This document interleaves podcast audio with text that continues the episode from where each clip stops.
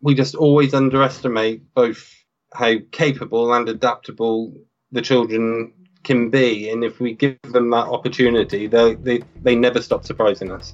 So try it. You know, go for a, a shorter day hike.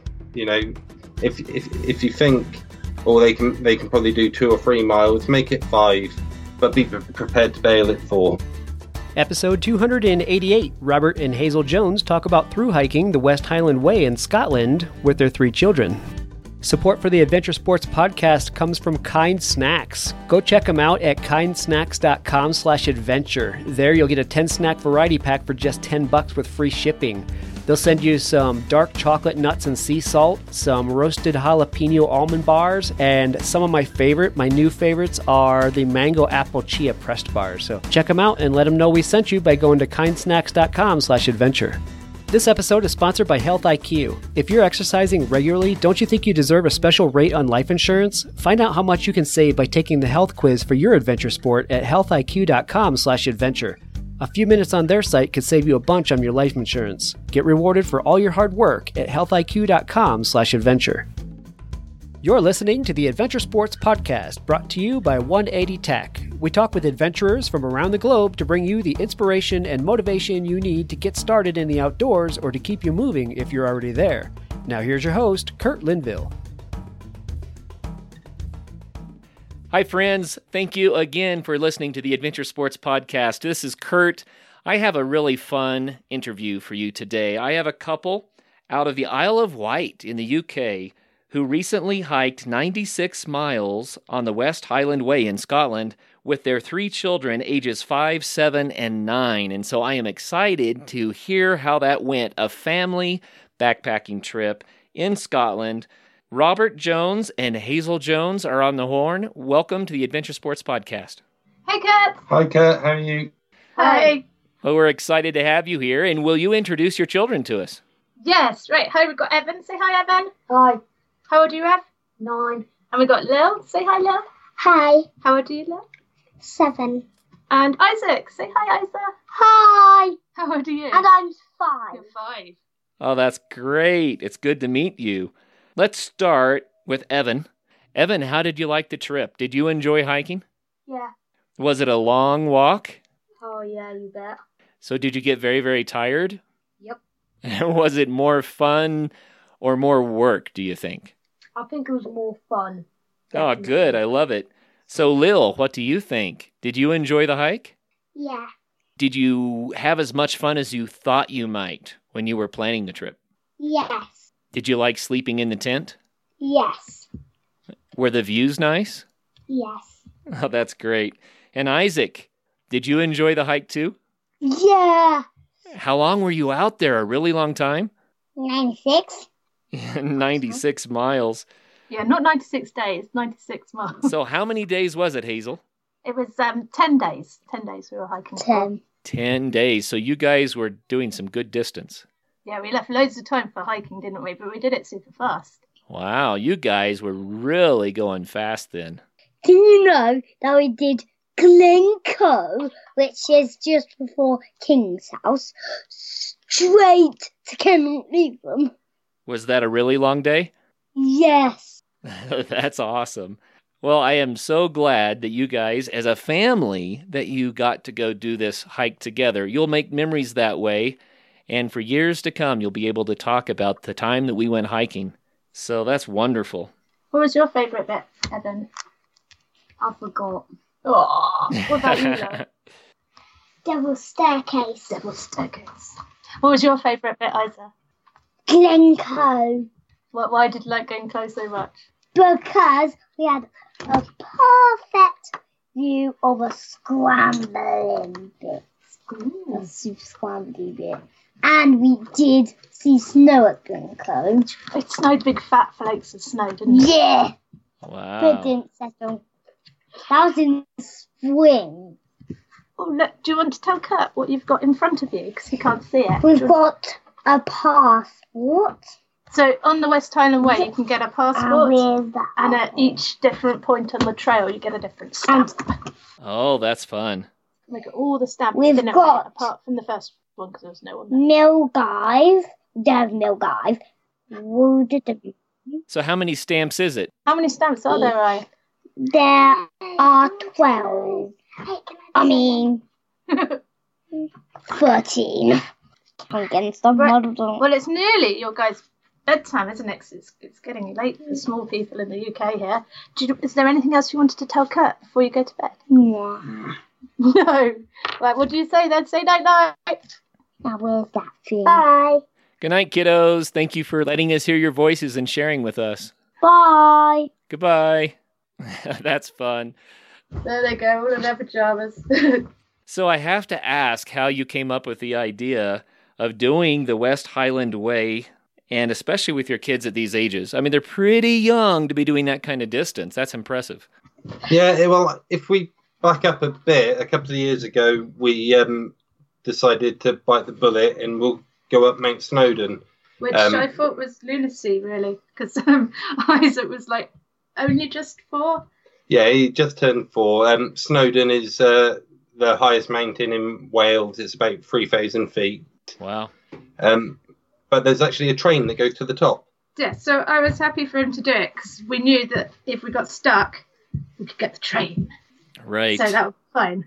And yeah, so on that that was our first trip to the mountains with the children, and basically they ran to the top. Yeah, and we, we couldn't keep up, and that kind of opened our eyes to their capabilities and what they probably could do. So after a a few a well a few really good hill days and trips to the mountains, we decided to take on a bit of a bigger adventure. We thought they were more than capable, and yeah, it was probably one of the best things we've ever done. Oh, how how cool. And they love it. I mean, Isaac, every time he meets new people, he tells them that his favourite thing is, is scrambling. It's just what's what his birthday's coming up, and for his birthday, he wants to go. He wants to go climbing with his daddy. And oh. Aw. Snowdon again does. Well, that's fun. You know, kids do love being outside and they love being with their parents. And when you can combine the two, then it really does have a, a lot of wonderful opportunities. I've noted that some kids, when they're younger, um, they would rather kind of stay put and experience nature on a smaller scale. They're they're all about the insects and the flowers and and finding places to hide and build little nests and things like that. Um, but some kids really like to hike. They like to move on out, and it sounds like your children really do enjoy the movement, the hiking. Yeah, it, it seems to be the harder the trail, the uh, easier they find it. You know, if it's just a, a flat track through the woods, they struggle and they slip into dawdle mode quite quickly. But if it's rocky or boggy, they'll just sprint on ahead of us and we struggle to keep up. Yeah, there was one point on the West Highland Way. I mean, it was beautiful. We were going through these big, tall pine forests, weren't we? But it was Mhm. like a, a Sunday walk, like a walk that would end in a pub. It did Right. end in a pub. But Isaac, the youngest, Isaac, he's five, he slowed to like toddler speed. And it took, how long did it take us to do that section? It was, We did about four miles in nearly six hours. he kind of lost interest. we Yeah, really did. But then, then we got we got to the pub and we were very close to, to giving it all up. But then we met someone that we'd seen um, on at various points along the way, and she was called Emma, wasn't she? Yeah. And and she told us that that us hiking with the kids was so inspirational that she was going to carry on herself because she had these massive blisters all over her foot, feet and a pack that was like literally three times the size of her. Wow. And she was like, I'm going to go home when I finish. I'm going to. Oh, she was French. I'm going to go home. I can't do a French accent. I'm going to go home. I'm going to phone my boyfriend. We're going to start a family because of you, and I will finish this trail. And then off she marched. So we thought we'd give it, you know, we'd give it another go and see if Isaac could speed up a bit. And then we went on the next section, and it was it got trickier. It was a lot more up and down and jumping over boulders. And yeah, we, you know, it was half past four in the afternoon and we were looking for somewhere to camp for the evening, but we just couldn't keep up with him. We just he kept ran, going. he ran the next bit. It was amazing. so it sounds like the, the children really like the distraction of stuff to scramble over. That's cool. Yeah, they'll always find the hardest route possible. Wow. Yeah, they they will. And Isaac, he's a bit like Spider Man. Some he likes to jump boulder to boulder, which is quite terrifying to watch sometimes. But but that's the way that children are going to be. And I have to confide that's the way I am too. I love to scramble over the rocks. I think it's so much fun. So, uh, once again, let's go back and talk about this trail a little bit so that our listeners have some context. So, it was a 96 mile trip, and you said you did it in 10 days? Um, yeah, it runs from the West Highland Way itself runs from just outside Glasgow at a place called Milngavie, um, and it goes up alongside Loch Lomond and then up through various glens and valleys through through the mountains rather than up and over the mountains uh, up to Fort William in the north. And most people, adults, would take maybe five or six, maybe seven days to do the trip. Um, but because it was the school Easter holidays and I had managed to get the time from my work, we had two weeks to do the whole trip. So we had a, a good buffer zone should it take us a bit longer. Right. Um, and our, I think our goal was really about eight miles a day. That Yeah, would give us we were aiming for. two days for traveling and then 12 days actually hiking. but you did a little bit So- better than that, right? We oh we did a lot better. Better. We ended up well. It took us 10 days to get to Fort William, but we did take a rest day uh, just outside Glencoe on the way up just to let the kids' feet recover. And there was a big snowstorm forecast as well, so we hid from that for a day. Ate chips for a day, didn't we? Caught up on the calories. So, what was the time of year when you did this? What were the dates? Um, we went over Easter, so it was the first two weeks of April this year, if I remember rightly. Um, and I'm a self-employed gardener, so that's one of my quiet. Well, if I say it's a quieter time of year for me, it, things haven't really got started, so it's really the it's really the only time in the year I can afford to take two weeks off at once. Is the weather in Scotland that time of the year uh, a good? Is it good, or it sounds a little early? it can yeah, we- chilly. But, we um, kind of had all the weather. We had lovely sunny days, um, which at one point every day it rained.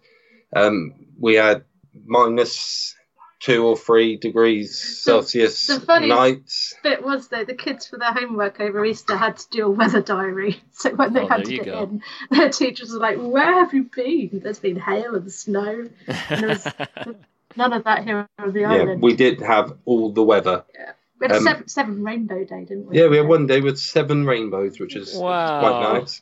Um, but the other benefit of going early is that we were pre-midge. Oh, Oh, because yeah. up on the west coast of Scotland, you've probably heard about the West Highland midge, and it's just vicious, and it will just come after you. It's smaller than a mosquito, but it will just annoy you and bite you all the time.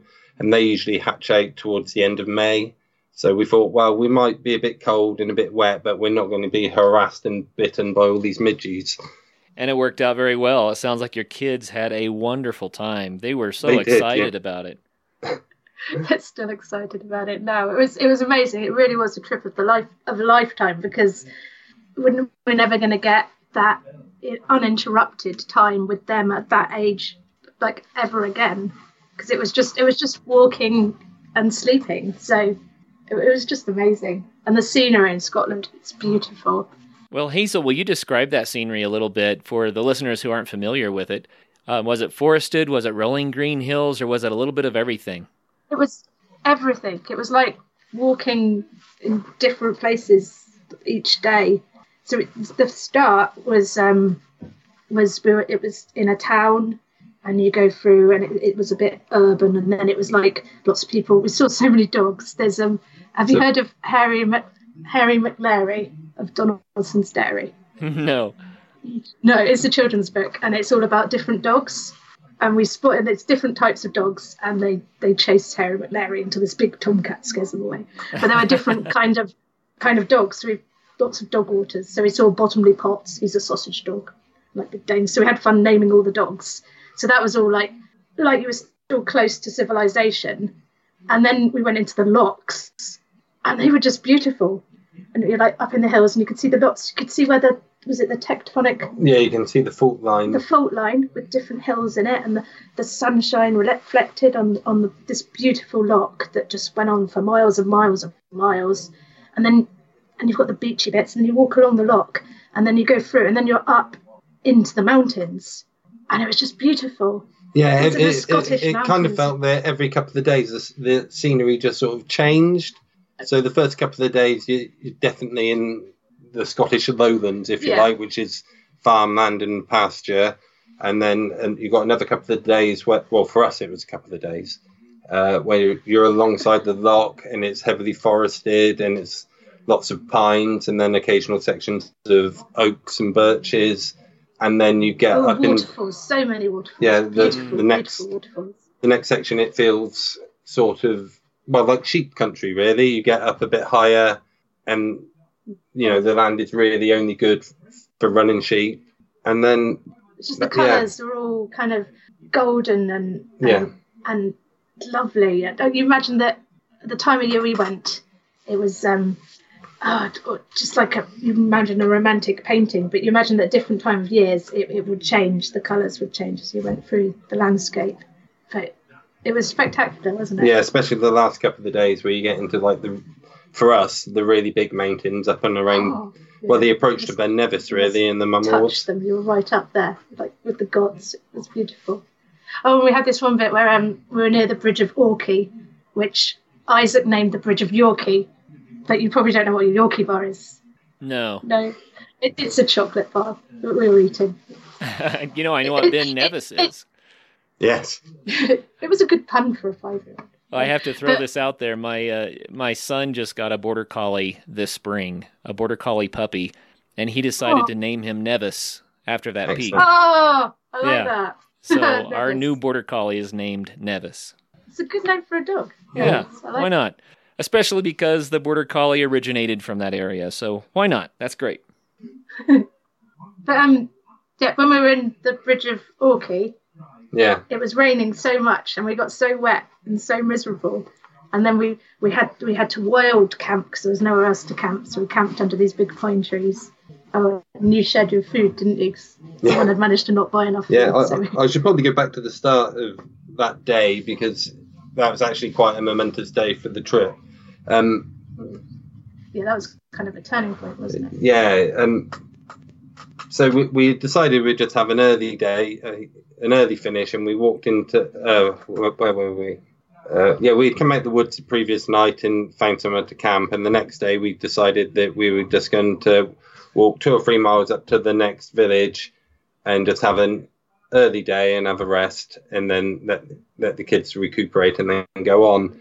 Um, but because of all the rain we had had the previous night, the campground there was flooded out, Wow. so we decide we decided we'd just keep on going. We'll find somewhere in the trees to pitch up for the night. We wouldn't need to go too far, and it was a, it was now a beautiful day, um, and we kept going.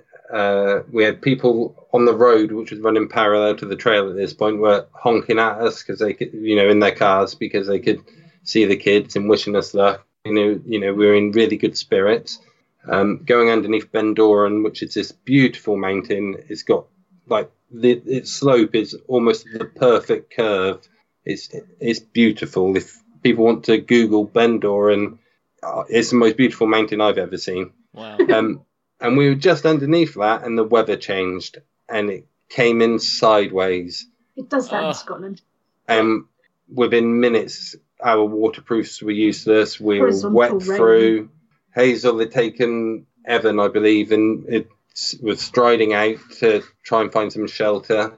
So much so that she couldn't. Well, the storm was going so bad that she couldn't hear me shouting her to slow up. Um, we finally got to the end of that section where there was a little hotel where we managed to go in and get warmed up. Um, but quietly drip in a corner that's right. And um, yeah, we were just soaking wet, freezing cold. We ended up pitching the tent in a in a pine plantation with three or four other hikers who had been caught out by the weather, and it was just a case of get the kids in the tent in the in some dry clothes and make some hot chocolate for them. Wow. So, so, so they're sat in the tent, you know, nice and warm in their sleeping bags already. They, they're getting nice and dry, and I'm outside, huddled around the stove, trying to make their hot chocolate getting colder and colder right. and colder, and it was perfect hypothermia conditions, really. Sure. In, and yeah, we were just a little bit worried. Um, and then one of the chaps from the other camp behind us came over. They had been caught out and didn't have enough food. And did we have any spare food?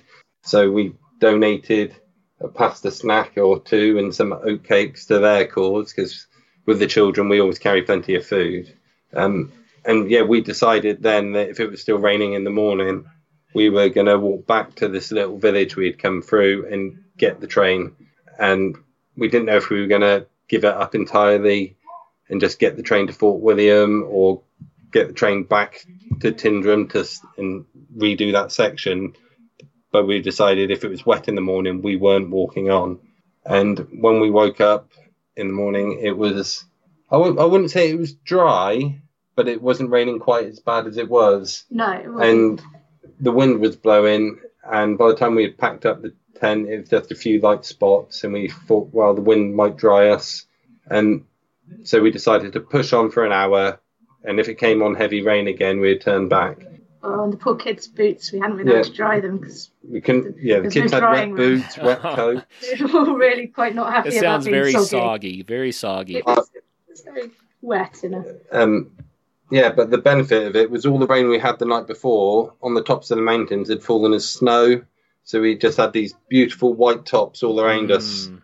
And after walking for an hour, the wind had dried us off. We were Uh, in good spirits it- again, and we just motored on. But as, as we, because you couldn't see the whole snow-covered mountains as you were walking until you got like over this this little hillock, didn't you? And then it was jaw-droppingly beautiful because of all the heavy rain.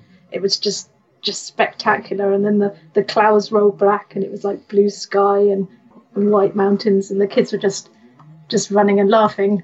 And, Yeah, I, part part of our uh, or part of my worries about carrying on that morning was we the next section was Rannoch Moor, which is quite notorious in the guidebook, is one of the tougher sections, and it turned out not to be the case at all. I mean, I don't think I'd want to be up there in awful weather, but we found, you know, the guidebook says, "Oh, you need to be careful because you can lose the track," but we've we found it really quite nice going, and with the snow on the mountain tops, and then you come round at the end into Glencoe, and it was it was just fantastic. It was beautiful.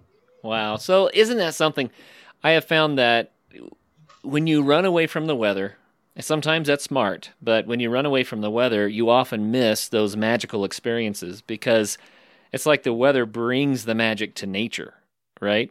And so you got to see the snow on the peaks and experience it on that whole new level. Had the weather just been beautiful the whole time, it may have been a totally different experience. Yeah, we Yeah. certainly wouldn't have got the snow, but I think part of doing a trip like this with the children is, you know, having that ability to to persevere despite. No, actually, I, I think it's more important to know that if you need to bail, there's there's nothing wrong with that. No, You know, it, we, we want to be responsible parents at the end of the day while we're Right. doing these sort of things with the kids. So that morning, if we woken up and it was still raining, we would have been on that train. I don't have a date about that. And I think uh, fortune just came our way with a break in the weather that we were able to carry on long enough to get dry. But we're never too too proud to bail on a trip if it, if if we think it's getting too dangerous or too much for the children. You know. Sure. I think you have to allow for that. But it's neat that you got to uh, have that weather window and experience it like that. Very, very cool. Oh yeah. Yeah, it's, it's good for them to get completely soaking and know that that's not the, the end of the world to experience some discomfort. They, So once they were tucked into their sleeping bags, sipping hot chocolate in the tent, were they just happy as could be? yeah, no, they were. Yeah, they were fine. fine. Yeah. Except for Dad. Dad's out Except there in the storm. wow. Hey, friends, Kurt here. You know, we might have the healthiest audience of any podcast on the planet. I don't know. It, it, it just seems to me that people that are out there doing adventure sports have to be pretty healthy. They appreciate being healthy and they love to get out there and move. And we recently got a new sponsor, Health IQ, and they reward people who love to be healthy. This is cool stuff. So, do you exercise five times a week? If so, then you probably think you deserve a different rate on your life insurance. You're not the smoker. You're not the one who's out there abusing his or her body and, and having a lot of health issues that result. Instead, you're out there moving and eating right and doing right things. So shouldn't your premiums be lower? Health IQ uses science and data to secure special rates on life insurance for health conscious people like cyclists, runners, strength trainers, vegans, and more. Matter of fact, research shows that those who frequently exercise with some intensity have a 22% lower cancer risk, a 56% lower heart disease risk, and up to a 34% lower risk of an early death. So why not get rewarded for that? Historically, you get penalized for your family history, body mass index, and other attributes, but you don't get rewarded for your health conscious lifestyle. Well, Health IQ does reward you for your health conscious lifestyle with special rates on life insurance. How cool is that? To get more information and a free quote, go to healthiq.com forward slash adventure and make sure you do use that forward slash adventure. That makes sure that they know where you heard about them on the Adventure Sports Podcast. So healthiq.com forward slash adventure. Well, let's talk about how you carried your gear because that's a challenge when you have children along who maybe can't carry that 40 pound pack, right? Well, Oh yeah, carrying the gear was the hardest bit, I think. yeah, we had especially when we started off. Yeah we when we first started off, we were definitely carrying Too, too much stuff. Yeah. We had one. I don't know what weights we were carrying. It was heavy, um, but I started off with a 85 liter rucksack, which was filled to bursting. Hazel had a 65 liter rucksack. I think because we were with the kids, we just wanted to pack for like every single thing that there could possibly be. We had in our Those are huge packs. that They is were massive. Yeah, massive. We're European, aren't we? we, we we're famed in America for us Europeans for having big packs. Uh, I had mine. I, I called mine um, Bertha, and she was horrid. And I just carried her. We got off the train, and we had to walk a little bit to the first campsite. And I was like, I can't do this for 96 miles. I was like nearly falling over backwards, like some kind of turtle. It's just We did manage to slim things down a little bit within ditched. about well by the third day I think we had our and we swapped. yeah we swapped backpacks as well. Hazel went on the with the bigger backpack but with less stuff in it because it just felt com- the other backpack felt comfier on me. Um, yeah, and we made the children carry a little bit more than we originally planned. So uh, Evan was a hero. He kept getting high fives on the trail for carrying a pack. Yeah, It so wasn't huge. That's but great. Evan's our oldest. He's not. He, he was nine when we did the trip, and he had my. Uh, he borrowed my 25 liter rucksack, and he carried all the children's sleeping bags and his spare clothes. He was a Oh, real little It was brilliant. And by, by the end of it, when we got to Fort William, there was a play park and he could do the monkey bars. And he was so excited because he'd never been able to do it before. Ah, so he got a lot stronger. Yeah, he got Yeah, really definitely, strong. Yeah. Oh, how rewarding. That's so much fun. However, I have just ordered a new backpack, and I've gone for a much smaller one. So I'm thinking, um, you know, if it doesn't fit in the bag, I can't carry it, so it won't be quite so hard on my back. Right. We definitely overpacked on the food as well, didn't we? Yeah. So it was really easy to get food along the way. And, and there was some trail magic as well as Yeah. we went. So, yeah. Yeah, when we set off, um, we were carrying five days worth of food because with it being the Easter holidays and rural Scotland, we weren't sure about just where we'd be able to resupply. Um, we knew there was a shop at Crianlarich, which we were hoping to hit on the Thursday after leaving on the Sunday, um, because the Friday was Good Friday and we weren't sure if it would be open on the Friday. So we kind of marched to this little shop but we're hiking past um, campsites with well-stocked shops and bed and breakfasts and hotels where you can get meals and we Ice really. And, we really didn't need to carry we really didn't need to carry all that food but i think part of it is because we haven't got all the money in the world and it was much cheaper for us to you know buy stuff in our local supermarket at home and carry it with us and actually buy it on the trail so Right. that was that was our plan Well, did you have moments where the, the kids got discouraged and they, they wanted to stop, or were they just pretty much gung ho the whole way? Um, I think the time that Hazel was saying about earlier, when we left the campsite at Milarrochy and we were headed up to Rowardennan, and where we only did four miles in about, or three, three or four miles in six hours, Yeah, that was. To be honest, I, I said to Hazel at the time, I said, I think maybe we should book into this hotel for the night and reassess because Isaac really wasn't going anywhere. Yeah, he wasn't enjoying it at all No. either. He was just dragging his little toes. no. So we bribed him with a can of Coca Cola and then he ran for the next sort of six miles. So that that was it, it, some of it got quite tough towards the end of the day when we were doing more miles and they had to keep going. Um, but Yeah, we found if if we if we were up and away from our camp the night before, we we we'd probably get you know we, we wanted to try and do it at least eight miles a day, and if if we could do six by lunchtime by getting up and away, that that was great because then we could be looking for a camp or at a campsite by half past four, five o'clock in the evening, and then that gives the kids time to play, or gives us time to sort out dinner. But it was those days where we might not have left camp until nine, nine thirty in the morning, and then we were still hiking it half past six, seven o'clock, and it's trying trying to get dark. That's when the kids' spirits would drop a little bit. but every single evening, it didn't matter where we were, they still had more energy. It's like people we met along the trail, they'd overtake us. And then we'd catch them up eventually, and we'd get to a, a campsite. And if it had a play park, the kids would be in the play park. right. like running around, just being kids, noisy, active kids that you wouldn't think had walked like 12 miles that day. They just loved it. They, they weren't exhausted, they were still had. Well, I remember being a kid, and I, I'm sure you do too, that it was all about movement. And so even if you're not backpacking, you're going to be moving all day. And so kids put a lot of miles on their feet every day. I think the challenge is to say we're going to walk down this trail and we're trying to get from here to here. And sometimes I think that's when the children are kind of like, eh, because it's not play then. it can turn into work, right?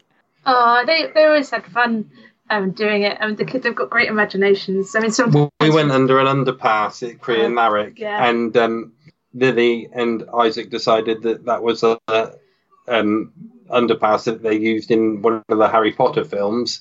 So they decided they were going to play Harry Potter under this underpass, and so they were casting spells at each other. And then, and then for the next eight eight Miles miles, all we Harry had was these two kiddies playing Harry Potter along us. uh, or we made up disgusting flavors of ice cream one Mhm. time, didn't we? There's always there's always some game to play. Oh, and the the passports, of course, you could go to the next place to get your passport stamped, and then the, the entire way is marked with thistles um, as waymarkers, so you could always spot the thistles. And then there was we'd meet the same people uh, again and again as they overtook us or we overtook them. So there was always uh, interesting people for them to chat to. Oh, so fun. they- yeah, they had a it, it was great as well because if they did have the energy and if they were keen, they could run on ahead. And we kind of had a system in place where if they couldn't see us, they would wait at the next way marker, you know, for us to catch up or at least be in sight before they ran on again. And they were quite good at that. Um, apart from one time, Isaac decided to go exploring in the woods. Oh. So he, Oh, yeah, yes. he, he, again, Isaac's our youngest one, and he was behind me, and I could hear him, and then I couldn't hear him. I turned around and he was gone. So Hazel took the other two children on, and I went to find him, and literally within two minutes he had just disappeared into this thick pine uh, or spruce plantation it was, and I couldn't find him, and I was shouting and shouting. And when I hike with the kids, I wear this really fluorescent orange uh, base Day glow. day glow t-shirt, base base layer t-shirt, just so they can see me, and it helps at night as well. Um, but yeah, after about ten minutes of shouting, he uh, pushes his way through the trees. He goes, "Oh, there you are, Daddy." And I said, "Well, we were looking for you. We've been looking for ages. Where have you been? We thought you were you had got lost." I didn't get lost, Daddy. I was exploring. If I was lost, I would have sat down and blown my whistle.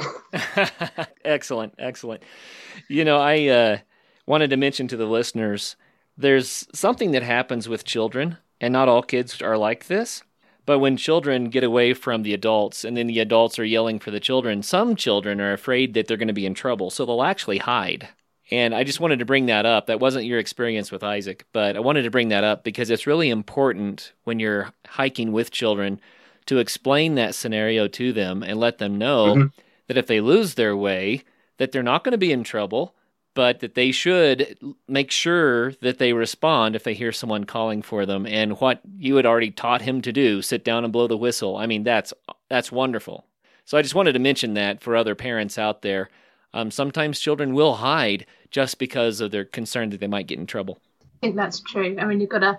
We always explain to them. Yeah, we don't have too Different. many rules when we're hiking. Just that if we shout at them to come to us, they have to come to us. That's that's the main one.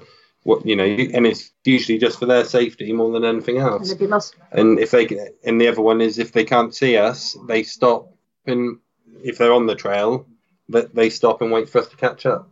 Right. You know, I have to mention also if uh, a family is hiking in Colorado or maybe on the Pacific Crest Trail, um, there are mountain lions.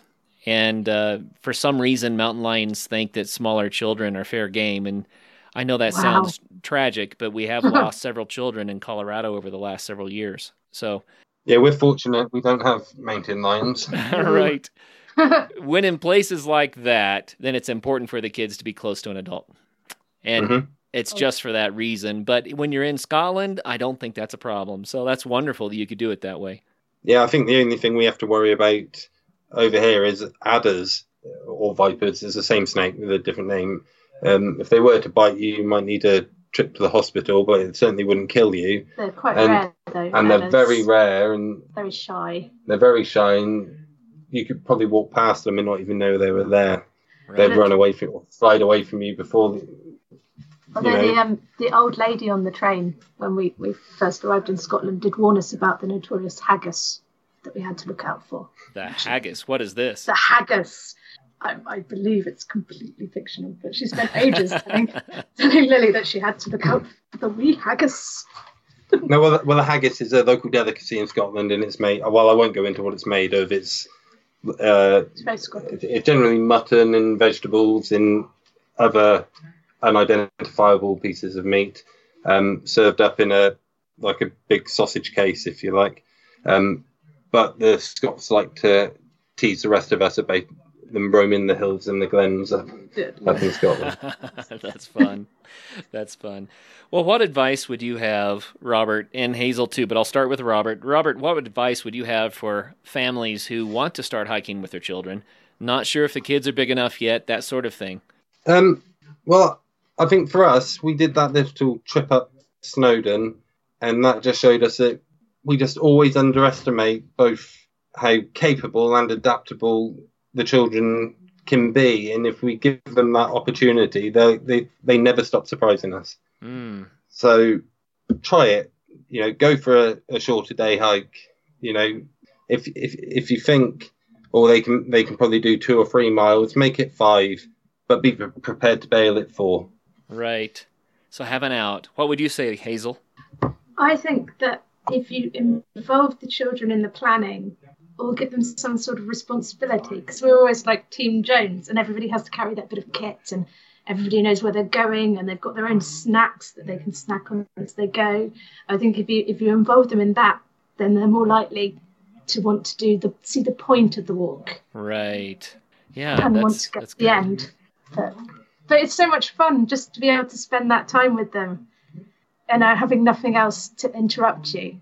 Yeah, because when you if you have a a weekend at home, you've always got to pop to the shop and get the groceries or run errands, and you don't have that consistent block of time.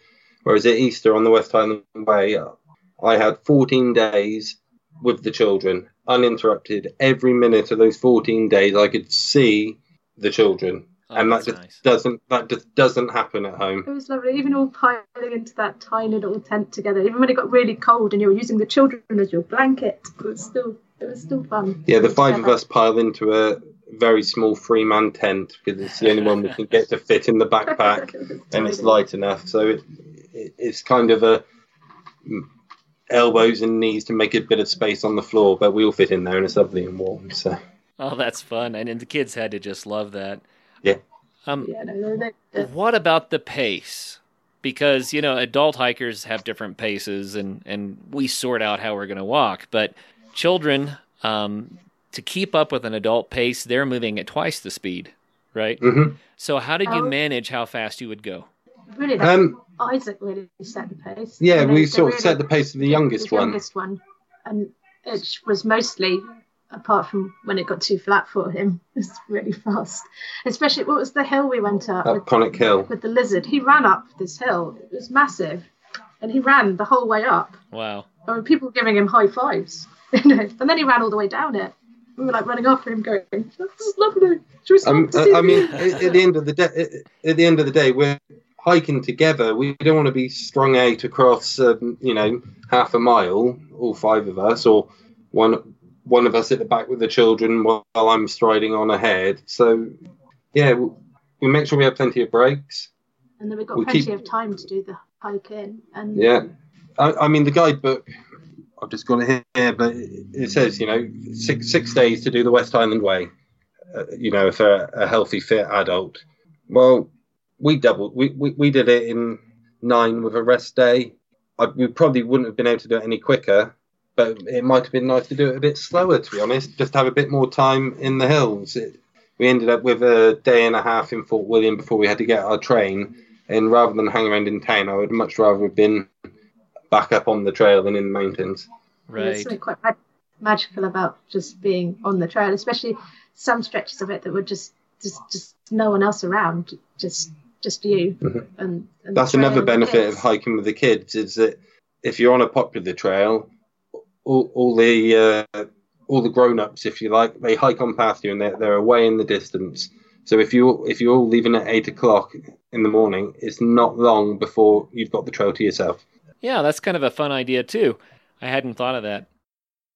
Hey guys, this is Travis. I'd like to talk for a moment about Kind Snacks. Kind recently became a sponsor of the Adventure Sports Podcast, and we are stoked to have them with us because Kurt and I were Kind customers long before they became sponsors of the show.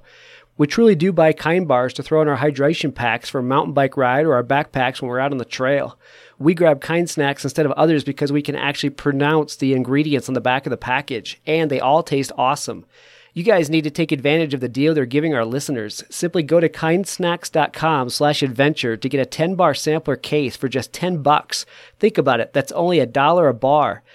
Then, because we know you're going to love them and you're going to go back for your second order, Kind is going to give you your $10 back by discounting your second order. That's a no brainer, so don't wait.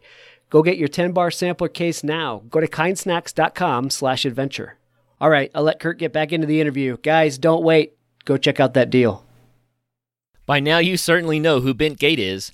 That's for a great reason. Bentgate Mountaineering has been sponsoring the Adventure Sports Podcast almost from the beginning, and we really appreciate that. They've made it possible for all the great shows to continue coming your way. We want to say thanks by reminding you to go to them for your backcountry gear. If you live in Colorado, then just stop by their store in Golden. If not, go to bentgate.com. They have what you need from the latest ultralight gear to the tried and true classics for climbing, hiking, and camping, like Arc'teryx, Hilleberg, Nemo, Western Mountaineering, and many more. Need advice? They have you covered there too. Their staff are passionate adventurers who can offer help from their own experiences. Bentgate also hosts lots of events and speakers. Check out their website to see the schedule and to see all of their products. Help take care of the Adventure Sports podcast by getting your gear from Bentgate Mountaineering.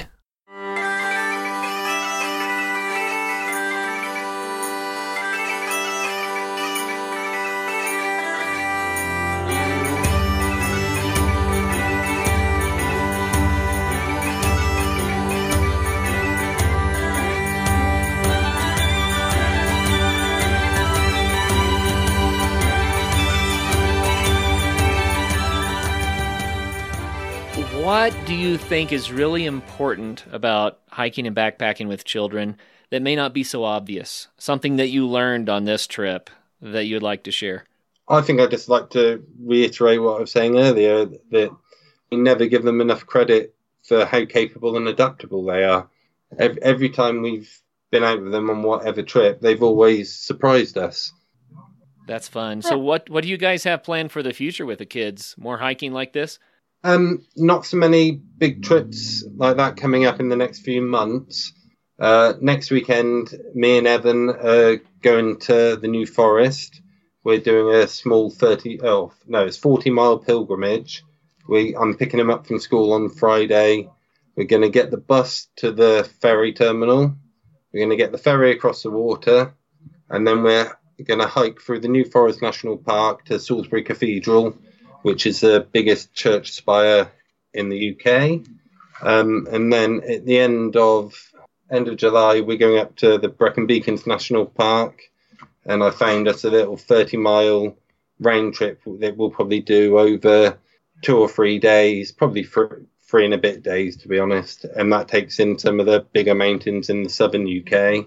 And then we got Isaac's birthday, of course. He wants to Yeah, go Isaac's on a mountain. birthday. uh, Isaac's birthday is actually the day after mine, and he's decided that we're going mountain climbing for our birthdays. So we're going to head up to uh, Snowdonia Yeah. in North Wales, and that's where some of the bigger mountains outside of Scotland are. Um, and then maybe in October we're going to try and walk around this little island that we call home. There's a coastal footpath that runs for about 80 miles all the way around the Isle of Wight Wow. and we can basically we can walk out of our front door. Uh, there's a different footpath which takes us up the river to the coast, and then we can walk around that. So, And then next year we're probably looking to go a little bit further afield.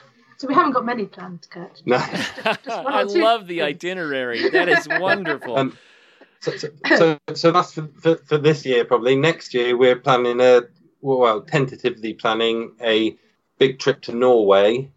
Um, we can. It's cheaper for us to get the train from the UK up to Norway than it is to fly with all the children. Um, but we can get the train to Bodø, uh, which is a few hundred miles inside the Arctic Circle, so we can do some Arctic camping with the children in the summertime, obviously. Right. I love it. So I this brings up a wonderful question for me. I on the Adventure Sports podcast, we do an awful lot to encourage people to go out and, and connect with nature, to find a an adventure sport that they love, to get more fit and to let the sport be the motivation for living a bigger life, a better life. And we really believe that that works. And I think it's wonderful that you're introducing your children, especially at these ages, to that spirit of adventure. So tell us about the value of that for your family. Well, I've got a little list here of all the different adventure sports that we've done in the last 18 months to two years, if I can give that to you. And then maybe Hazel would like to address your question. Sure, you bet. So, in living on an island, obviously we have access to the, the seaside most of the most of the year. It gets a bit cold from no, Sure, yeah. November If through you're going to to go in the water, yeah. Yeah. but any, anyway, uh, the uh, in the last eighteen months or so, we have done bodyboarding, stand-up paddle boarding, sea kayaking, coasteering, uh, and then we get back on dry land. We've done hiking, biking, camping, orienteering, slacklining, mountain boarding, and we've been and played on the climbing wall as well. I love it. I love it. So, what were your children's favorites on that list? Um, Evan really enjoyed the mountain boarding. That was a like a taster session we did for his birthday last year. Lil's, Lil's favourite is biking, although bikes don't like her and they always break whenever she's on one. She lost the pedal last, didn't Yeah. she? Yeah. Always. Isaac really enjoys the slackline at the moment. We bought one for Christmas for them, and we just go up to the woods and it's and string it up between two trees. And It's on his bucket list that he just did at school, what he's going to do in the summer holidays. so uh, yeah, Isaac really enjoys slacklining. His teacher Yeah. had to Google it. well, that's wonderful. I love it. So, Hazel, what do you what do you say about adventure and children? I think if you give them the spirit of adventure when they're this young, then they will carry that for life. And as parents, like, what better thing could you do for your, your children? And being outside in nature, just everything just makes much more sense. I mean, when you're not, you everything, you're bombarded constantly by information and things, and it's just, you know, just when you slow down, you can really appreciate your, your children for who they are. It's just when you're in nature, it just seems you just automatically seem to be better people. Hmm. I love that. Have you heard of what has been termed the nature deficit disorder? Oh no, that sounds dreadful. Is that children that don't don't see dirt? Yes. Yes, Oh. exactly. It's it's been identified and and as a, as an actual type of an illness even that children that don't get to connect with nature and have the adventures that your children are having um, end up with all sorts of uh, side effects that are you know not not pleasant, not good things. Um, and especially, I think when children spend all of their time connected to a screen of some sort, they don't have the same context for reality, and nor do they have the physical health, nor do they have this wealth of memories and experiences with their parents that you're providing for your kids. And so it's become a thing that uh, you know authorities are warning families against. Watch out for this. You've got to get your kids out into nature. Yeah, we've actually got a bit of a system for dealing with screen time. Um, we're getting a bit fed up with the children constantly asking if they could, you know, go on the computer or play on the Xbox or whatever it would be. Um, so we devised this voucher system. Uh, so every month they trade in a voucher for an hour's worth of screen time or gaming time, if you like.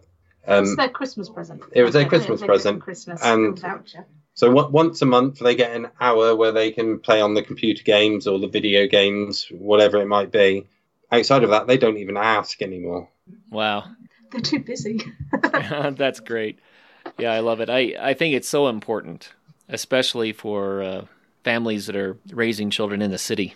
You know, it's just a little bit harder um, to make sure the kids don't spend all of their time indoors and that they do get out to the local park or, you know, on a hike or something. It's just so beneficial to the family. And, and especially what you were saying, Robert, about the, the chance to actually get uninterrupted time with your family.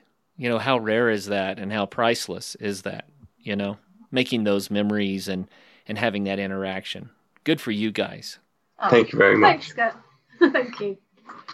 Well, how about a final story? Where we've kind of run out of time here, but do you have a final story you'd like to share about um, something that just was amazing that happened on this trip? Ooh, what do you want to pick? Um, I've got quite a funny story from before we had the children, but I'm not sure if. Uh, no, that's that's not a, a final story. that's not that amusing. Um, what do you reckon?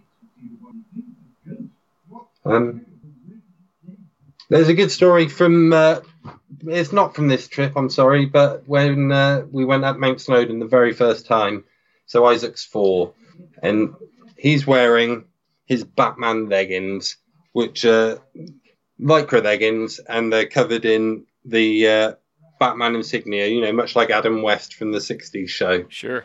and and uh, we we're about fr- two thirds, three quarters of the way up, and uh, this chap comes down, and he was he was an American guy. I won't do the accent.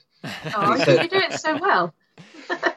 He said uh, he said to Isaac, "Hey, you must be a really excellent hiker if you've got Batman on your pants." To which Isaac turned around and said, "They're not pants, they're leggings," and then proceeded to climb on up the hill. Running up. Yeah, it's so funny.